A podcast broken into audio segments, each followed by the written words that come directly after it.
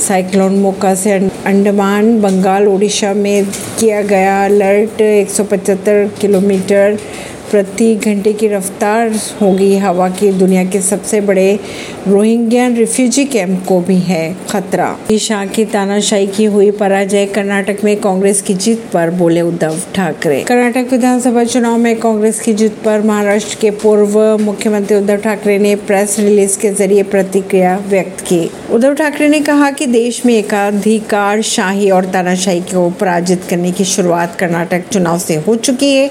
कर्नाटक की जनता ने जो समझदारी भरा निर्णय लिया है, इसके लिए उनका भी अभिनंदन भी किया। उद्धव ने यह भी कहा कि देश की राजनीति को नई दिशा मिली है। अगर बात करें कर्नाटक के सीएम बसवराज बोमई की तो उन्होंने लिया हार का जिम्मा। बोले इसके कई कारण हो सकते हैं, फिर से पार्टी को करेंगे मज़बूत। ऐसी ही खबरों को जानने के लिए जुड़े रहिए जनता से रिश्ता पॉडकास्ट से। परवीन दिल्ली से